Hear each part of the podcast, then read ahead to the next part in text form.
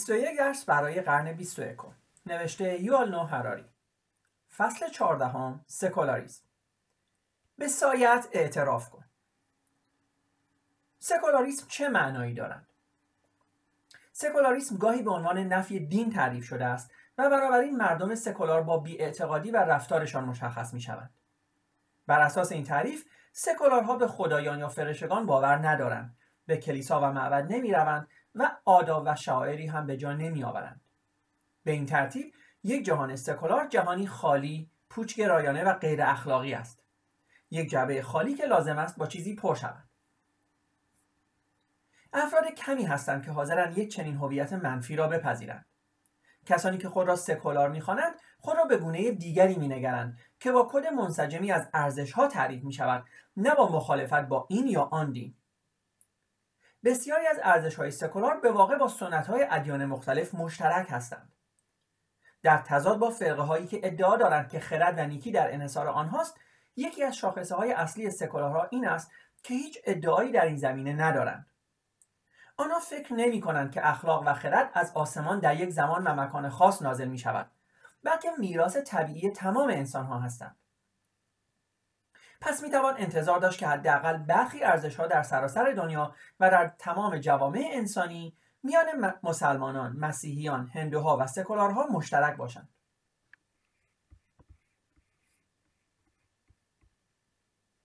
رهبران دینی پیروان خود را اغلب در برابر یک انتخاب یا هستی و یا نیستی قرار می دهند.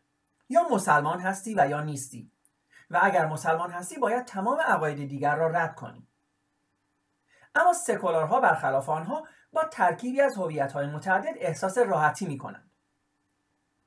تا جایی که به سکولاریسم مربوط می شود شما می توانید خود را مسلمان بنامید الله را عبادت کنید خوراک حلال بخورید و برای حج به مکه بروید و همچنین یک عضو خوب جامعه سکولار باشید به شرط اینکه به کدهای اخلاقی جامعه سکولار وفادار باشید این کد اخلاقی که در حقیقت توسط میلیون ها مسلمان، مسیحی و هندو و همچنین سکولار پذیرفته شده ارزش های حقیقت، شفقت، آزادی، شجاعت و مسئولیت را گرامی می‌دارد و بنیان مؤسسات علمی و دموکراتیک نوین به شمار می رود.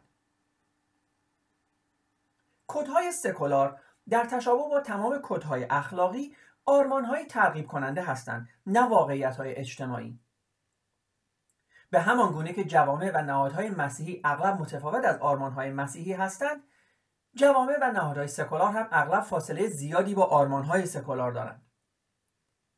فرانسه قرون وسطا ادعا می‌کرد که یک پادشاهی مسیحی است. اما حتی در تمام انواع فعالیت هایی که چندان هم مسیحی نبودند سهل انگاری می‌کرد. فقط کافی است از رعیت های منکوب شده سوال کنید. فرانسه نوین مدعی است که یک دولت سکولار است. اما از دوران رسپبیر تا کنون گام های در راستای خود مفهوم آزادی برداشته است. کافی است از زنان سوال کنید. این بدین معنا نیست که سکولارها در فرانسه یا جای دیگر فاقد یک راهنما یا یک تعهد اخلاقی هستند بلکه فقط بدین معنی است که متحقق کردن یک آرمان کار آسانی نیست.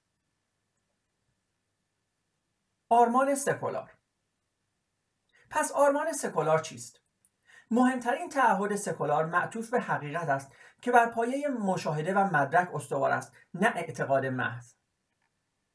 سکولارها سعی می‌کنند حقیقت را با باور اشتباه نگیرند اعتقاد راسخ شما به داستانی می‌تواند اطلاعات جالب زیادی درباره وضعیت روانی شما کودکی شما و ساختار مغزی شما به دست دهد.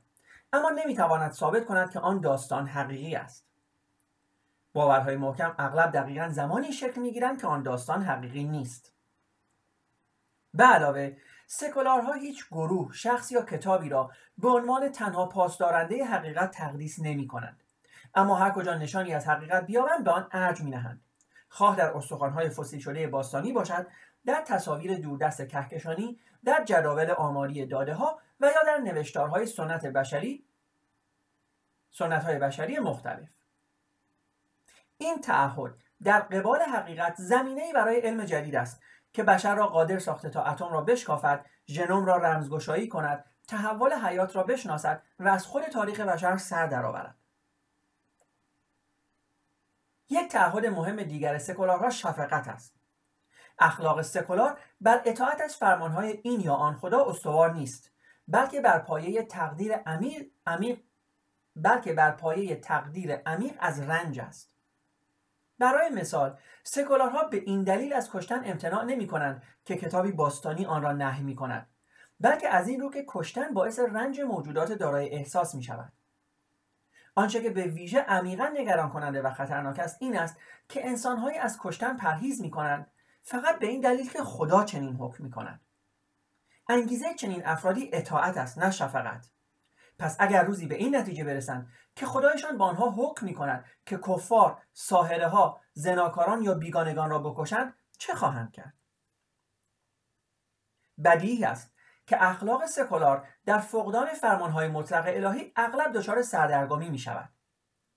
چه اتفاقی خواهد افتاد اگر چنین عملی به فردی آسیب برساند اما به دیگری کمک کند؟ آیا اخلاقی است که بر ثروتمندان مالیات سنگین وضع کنند تا به فقرا کمک کنند یا جنگی خونین برپا کنند تا دیکتاتور بیرحمی را سرنگون کنند یا تعداد بیشماری از پناهندگان را به کشور خود راه دهند. وقتی سکولارها با چنین معماهایی روبرو می‌شوند از خود نمی‌پرسند خدا چه فرمانی می‌دهد بلکه به دقت احساسات طرفین درگیر را میسنجند. طیف وسیعی از امکانات و ملاحظات را بررسی می‌کنند و به دنبال یک راه میانه با کمترین زیان میگردند. برای مثال موضعگیری در مورد رفتار جنسی را در نظر بگیرید. آیا سکولارها در برخورد با تجاوز جنسی همجنسگرایی خشونت جنسی و زنا چگونه موضعگیری چگونه موضعگیری می کنند تجاوز جنسی از زاویه احساسی احساسی؟ تجاوز جنسی از زاویه احساسی آشکارا غیر اخلاقی است. نه به این دلیل که نوعی فرمان الهی آن را من می کند بلکه از این رو که به دیگران صدمه می‌زند اما برخلاف این یک رابطه عاشقانه میان دو مرد به کسی صدمه نمی‌زند. پس دلیلی برای من کردن آن وجود ندارد. اما در مورد وحشیگری چگونه است؟ من در بحث های بیشمار خصوصی و عمومی در مورد ازدواج بین دو مرد شرکت داشتم و بسیار زیاد اتفاق افتاده که فردی عاقل پرسیده اگر ازدواج بین دو مرد قابل قبول است پس چرا اجازه ندهیم که یک مرد با یک بز ازدواج کند؟ پاسخ, پاسخ از نقطه نظر یک فرد سکولار واضح است. روابط سالم به یک عمق عاطفی فکری و حتی روحی نیاز دارد. ازدواجی که فاقد چنین عمقی باشد آزارنده است و موجب می شود تا فرد احساس تنهایی و بنبسته درونی کند. دو مرد قطعا می توانند نیازهای عاطفی فکری و روحی یکدیگر را برآورده کنند. اما در رابطه با بز چنین چیزی اتفاق نمیافتد. پس اگر شما به ازدواج به عنوان نهادی برای نهادی به منظور ارتقای کامیابی انسانی مینگرید آنگونه که سکولارها به آن مینگرند آنگاه دیگر چنین سوال عجیبی حتی به ذهنتان هم خطور نخواهد کرد. فقط افرادی که به ازدواج همچون یک تشریفات معجزه آسا مینگرند ممکن است چنین کنند. پس رابطه میان یک پدر با دخترش چگونه می‌تواند باشد؟ هر دو انسان هستند. پس چه اشکالی می‌تواند داشته باشد؟ خب تحقیقات بیشمار روانشناختی نشان دادند که چنین روابطی موجب آسیبهای بسیار جدی و معمولا غیرقابل درمانی بر فرزند شده است. به علاوه چنین روابطی گرایش های مخربی در پدر باستاب می‌دهند و تشدید می‌کنند. تکامل روان انسان خردمند را به گونه شکل داده که پیوندهای رمانتیک نمی‌توانند میان والد و فرزند به وجود آیند. از این رو برای مخالفت با زنا نیازی به خدا یا کتاب مقدس نیست.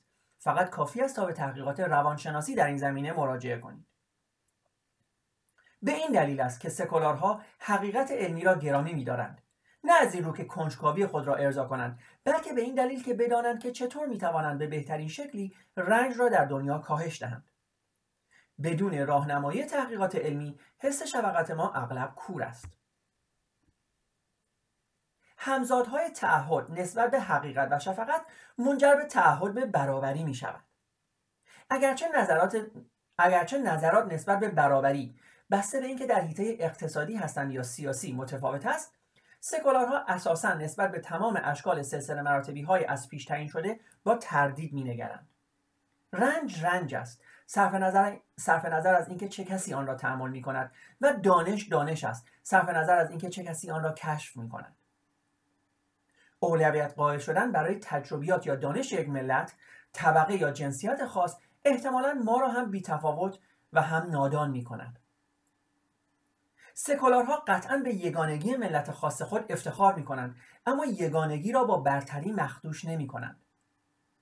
سکولارها با وجود اینکه نسبت به وظایف خاص خود در قبال ملت یا کشور خود واقفند اما فکر نمی کنند که این وظایف منحصر به فرد هستند و همزمان به وظایفشان در قبال تمامی بشریت هم واقفند.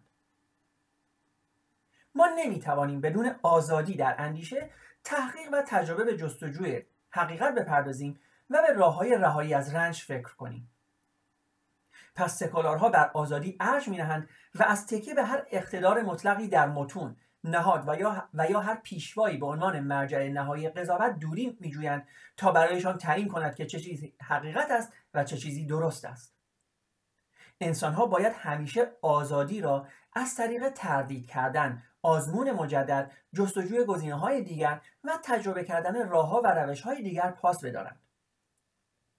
سکولارها گالیله را ستایش می کنند زیرا جرأت به خرج داد و خرافه یک زمین بی, بی حرکت در مرکز کائنات را زیر سوال برد.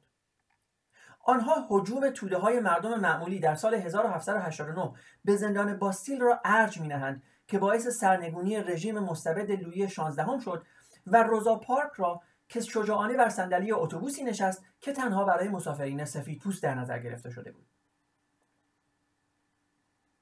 مبارزه بر علیه تعصبات و رژیم های سرکوبگر شجاعت می اما پذیرش نادانی خود و به جان خریدن مخاطره رویارویی با ناشناخته ها نیازمند شجاعت باز هم بیشتری است.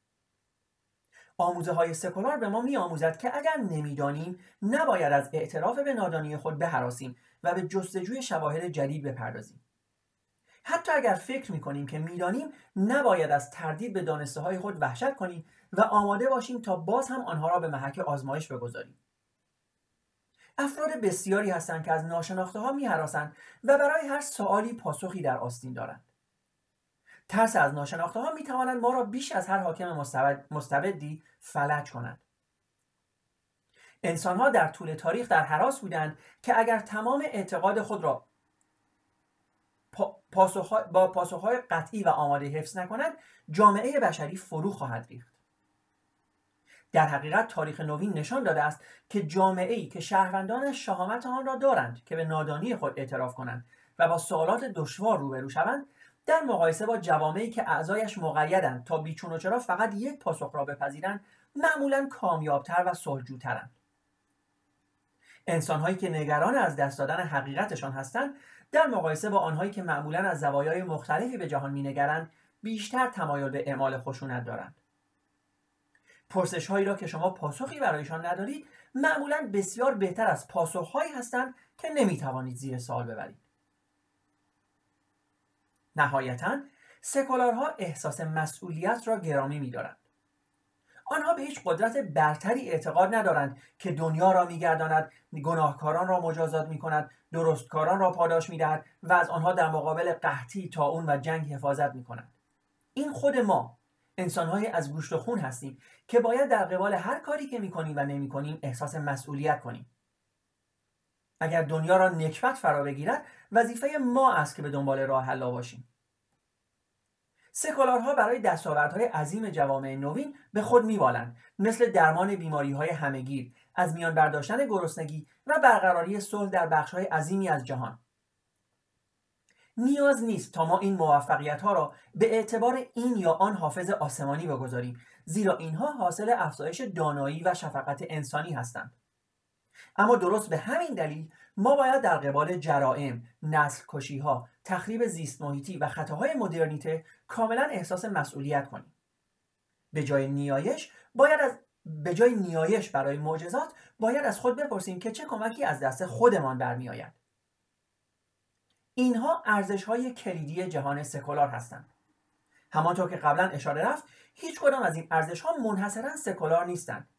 یهودیان نیز حقیقت را ارج می نهند مسیحیان شفقت را پاس میدارند و مسلمانان برابری را گرامی میدارند هندوها احساس مسئولیت را میستایند و الی آخر جوامع و نهادهای سکولار خورسند هستند که این پیوندها را به رسمیت می‌شناسند و یهودیان، مسیحیان، مسلمانان و هندوهای مذهبی را در آغوش می فشارند. به این شرط که وقتی کدهای سکولار با تعالیم مذهبی تصادم می کنند این تعالیم مذهبی هستند که میدان را خالی می کنند. برای مثال برای پذیرفته شدن در جامعه سکولار از ارتودکس های یهودی انتظار می رود تا غیر یهودی ها را با خود برابر بدانند. از مسیحیان انتظار می رود تا از سوزاندن ملحدان صرف نظر کنند. از مسلمانان انتظار می رود تا به آزادی بیان احترام بگذارند و از, و از هندوها انتظار می رود تا تبعیضات اجتماعی بر اساس کاست ها را رها کنند. اما برخلاف اینها انتظار نمی رود که مذهبیون خدا را انکار کنند یا از شعائر و آداب سنتی خود دست بردارند. جهان سکولار در مورد انسانها بر پایه رفتارشان قضاوت می کند نه لباس و تشریفات مورد علاقه آنها. یک فرد می تواند در لباس پوشیدن از عجیبترین کدهای فرقهای پیروی کند و نامعنوسترین تشریفات دینی را به جا آورد اما با این وجود بر اساس تعهد عمیق نسبت به ارزشهای محوری سکولار رفتار کند می توان انبوهی از دانشمندان یهودی، مدافعان زیست محیطی مسیحی، مسلمانان فمینیست و فعالین حقوق بشر هندو را یافت. اگر آنها نسبت به حقیقت علمی، شفقت، برابری و آزادی وفادار باشند، اعضای تمام ایار جامعه سکولار هستند و مطلقا هیچ دلیلی وجود ندارد تا از آنها خواسته شود کلاه خاخامی، صلیب، حجاب یا گردنبند هندوی خود را کنار بگذارند. به همین دلیل آموزش سکولار به این معنی نیست که با تلقینات منفی به کودکان بیاموزند تا به خدا اعتقاد نداشته باشند و در هیچ تشریفات دینی شرکت نکنند در واقع آموزش سکولار به کودکان میآموزد تا تفاوت میان حقیقت و اعتقاد را تشخیص دهند.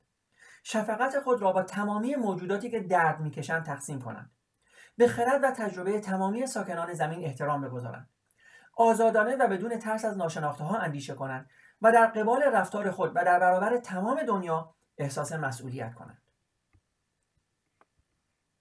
آیا استالین سکولار بود؟ از این رو انتقال از سکولاریسم برای فقدان تعهدات اخلاقی یا فقدان مسئولیت اجتماعی بی اساس است.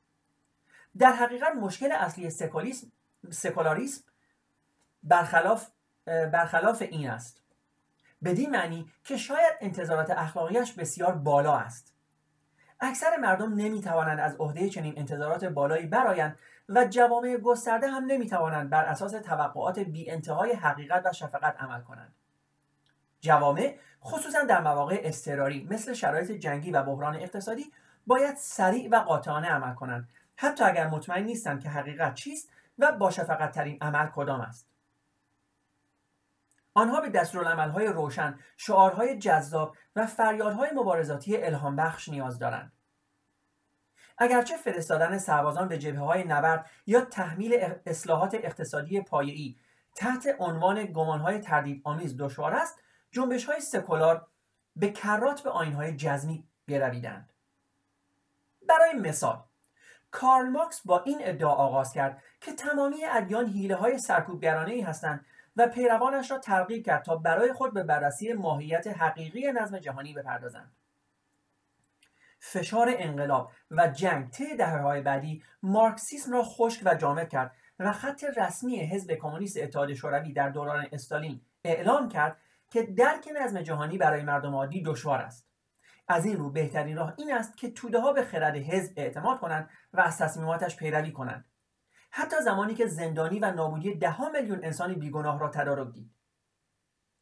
این ممکن است زشت به نظر برسد اما آنطور که نظر پردازان حزب هیچگاه از توضیح آن خسته نشدند انقلاب یک پیکنیک نیست و اگر شما املت می‌خواهید پس باید چند تخم مرغ هم بشکنید. اگر کسی بخواهد استالین را به عنوان یک رهبر سکولار بنگرد باید سکولاریسم را تعریف کند. بر اساس تعریف منفی گرایانه حداقل فرد سکولار به خدا باور ندارد استالین قطعا یک فرد سکولار است. اگر یک توصیف مثبت گرایان را به کار ببریم که بر اساس آن سکولارها هر جزم غیر علمی را رد می کنند و نسبت به حقیقت، شفقت و آزادی متحد هستند پس مارکس یک شخصیت تابناک سکولار بود اما استالین به جز سکولار هر چیز دیگری می توانست باشد. او پیامبر دین بی خدا اما فوقالعاده جزم اندیش استالینیسم بود. استالینیسم یک نمونه منحصر به فرد نیست. در سوی دیگر طیف سیاسی نظام سرمایه هم با یک نظریه بسیار روشنبینانه علمی آغاز کرد اما به تدریج به یک جزمیت خشک تبدیل شد. بسیاری از عاملین سرمایه بدون در نظر گرفتن واقعیات ملموس به تکرار شعار بازاد آزاد و رشد اقتصادی ادامه می‌دهند. صرف نظر از پیامدهای وحشتناک گاه و بیگاه حاصل از مدرنیزاسیون نوین سازی صنعتی سازی یا خصوصی سازی معتقدین راستین نظام سرمایه آنها را تحت عنوان عواقب دردناک رشد انکار می کنند و وعده می دهند که همه چیز با رشد بهتر همه چیز با رشد بیشتر بهبود می یابد لیبرال دموکرات های میانه رو بیشتر به پیروی سکولاریستی از حقیقت و شفقت وفادار بودند. اما گاهی حتی از آن به نفع های دلخوش کننده چشم پوشی کردند. اما وقتی لیبرال ها با ملغمه دیکتاتوری های وحشی و دولت های ورشکسته روبرو می شوند اغلب باور بیچون و چرای خود را طی تشریفات تحسین برانگیزی به آرای عمومی می‌گذارند. آنها جنگ ها به پا می کنند و میلیاردها خرج مناطقی مثل عراق، افغانستان و کنگو می کنند تحت این اعتقاد راسخ که برپایی انتخابات عمومی به گونه سهرامیز این مناطق را به نسخه های آفتابیتر دانمارک بدل می کنند.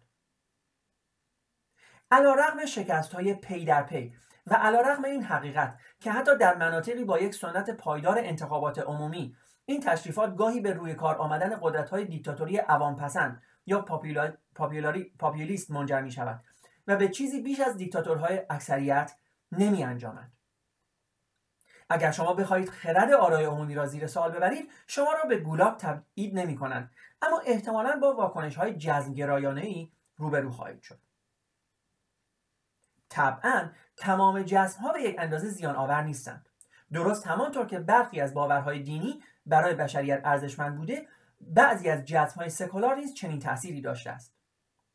این امر به خصوص در مورد آموزه حقوق بشر صدق می کند تنها, تنها جایی که در آن حقوق وجود دارد در داستانهایی است که انسانها ابداع کردند و برای یکدیگر بازگو می کنند این داستانها به عنوان جزم بدیهی طی مبارزه بر علیه تعصب دینی و حکومتهای خودکامه به ثبت رسیدند.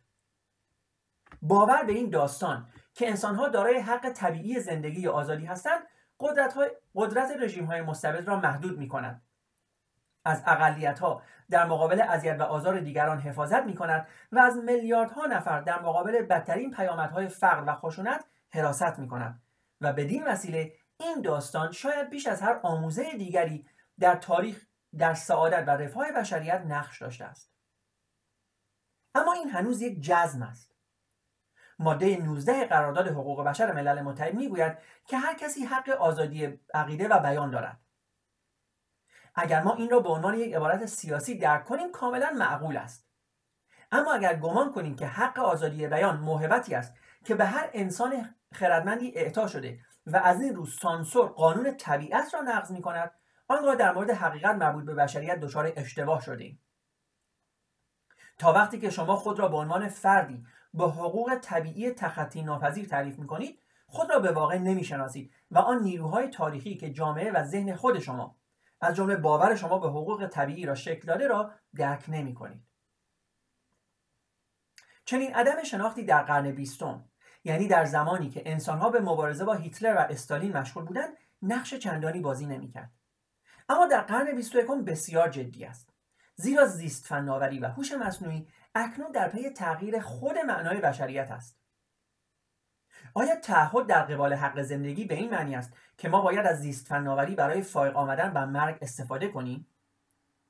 آیا تعهد در قبال حق آزاد بودن به این معنی است که ما باید الگوریتم ها را قادر سازیم تا امیال پنهان ما, پنهان ما را کشف و ارضا کنند؟ اگر همه انسان ها به طور برابر از حقوق بشر برخوردارند پس ابر انسان ها باید از حقوق برتر برخوردار باشند برای سکولارها تا زمانی که نسبت به باور جزمی, جزمی حقوق بشر متعهد هستند روبرو شدن با چنین سوالاتی دشوار می شود. جزم حقوق بشر در صده های پیشین به وجود آمد تا به عنوان سلاحی در برابر تفتیش عقاید رژیم های کهنه نازی ها و کوکلوکس کلان قرار گیرد و برای رویارویی با ابر انسان ها سایبورگ ها و کامپیوترهای فوق هوشمند تجهیز نشده است. جنبش های حقوق بشر زرادخانه حیرت انگیزی از استدلالات و دفاعیاتی را در, در مقابله با تعصبات دینی خودکامگان مستبد انسانی فراهم کرده بودند.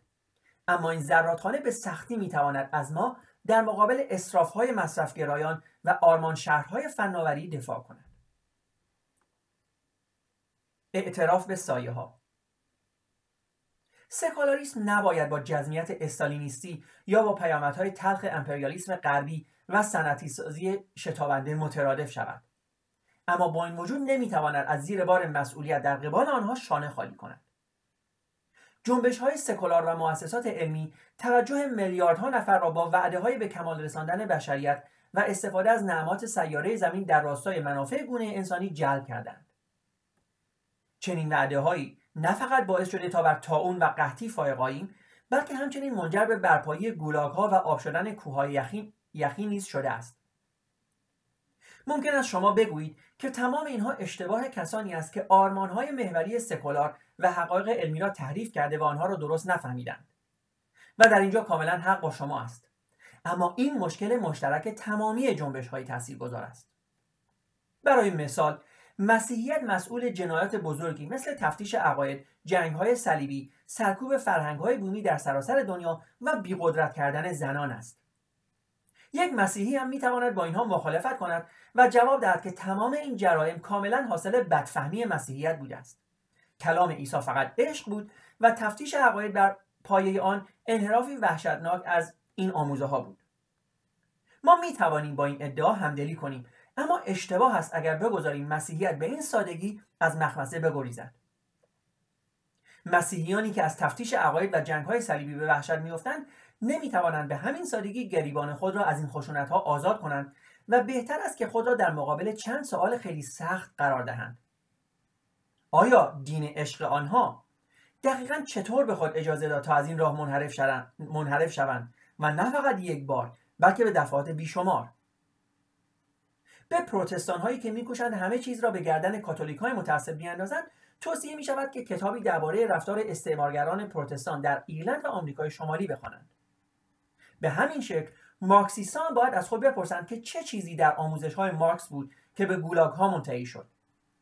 و دانشمندان نیز باید در نظر داشته باشند که پروژه علمی به سادگی خود را در اختیار بیثباتی محیط زیست جهانی قرار می‌دهد و متخصصین ژنشناسی بویژه باید ربوده شدن نظریات داروین توسط نازی ها را به عنوان اخطاری مورد توجه قرار دهند. هر دین و ایدئولوژی و آینی دارای سایه است و صرف نظر از اینکه از چه آینی پیروی می‌کنید باید به سایه خود اعتراف کنید. و از اطمینان ساده که برای ما اتفاق نخواهد افتاد دوری کنید. امتیاز بزرگ علم سکولار نسبت به اکثر ادیان سنتی این است که از سایه خود به وحشت نمیافتد و اصولا مایل است اشتباهات و نقاط ضعف خود را بپذیرد. اگر کسی به یک حقیقت مطلق باور داشته باشد که توسط یک قدرت متعالی عیان شده نمی‌تواند به خود اجازه دهد که خطاهایش را بپذیرد. زیرا چنین اعترافی به خطاها کل داستانش را زیر سوال می‌برد. اما برای کسی که باور دارد که جستجوی حقیقت توسط همین انسانهای جایز الخطا صورت می‌گیرد پذیرفتن اشتباهات یک بخش ذاتی راه است. و از جمله به این دلیل است که جنبش های سکولار غیر جزمی مایلند متواضعانه ترین وعده ها را بدهند و با آگاهی از خطاپذیر بودن خود به تغییرات کوچک تدریجی امید میبندند. مثل افزایش درآمدی معادل چند دلار یا فقط یک کاهش چند درصدی در مرگ کودکان. این مشخصه ایدئولوژی های جزمی است که با اتکا به اعتماد به نفس افراطی خود معمولا وعده های غیر ممکن می‌دهند و رهبرانشان به راحتی صحبت از جاودانگی، خلوص و رستگاری سخن می‌گویند. گویی که قانون وضع می‌کنند. معبدی می‌سازند یا اینکه بخشی از سرزمینی را فتح می‌کنند تا بتوانند تمامی جهان را با یک اشاره فرهمند نجات دهند. تا آنجا که به مهمترین تصمیمات در تاریخ زندگی مربوط می شود من شخصا به آنهایی که به نادانی خود اعتراف می کنند بیشتر اعتماد می کنم نه آنهایی که دایه خطا ناپذیری دارند. من از کسی که می‌خواهد دینش ایدئولوژیش یا جهانبینیش جهان را هدایت کند سوالی دارم. بزرگترین اشتباهی که دین ایدئولوژی یا جهانبینیش مرتکب شده چیست؟ اگر نتواند به موردی جدی اشاره کند من یکی به او اعتماد نخواهم کرد. خب دوستان ممنونم از اینکه با من بودیم با فصل سیزدهم چهاردهم در حقیقت. از کتاب آقای یالنو هراری کتاب 21 درس برای قرن 20 با عنوان سکولاریسم. ممنونم دوستان از اینکه با ما بودیم و روز و شب همه شما خوش.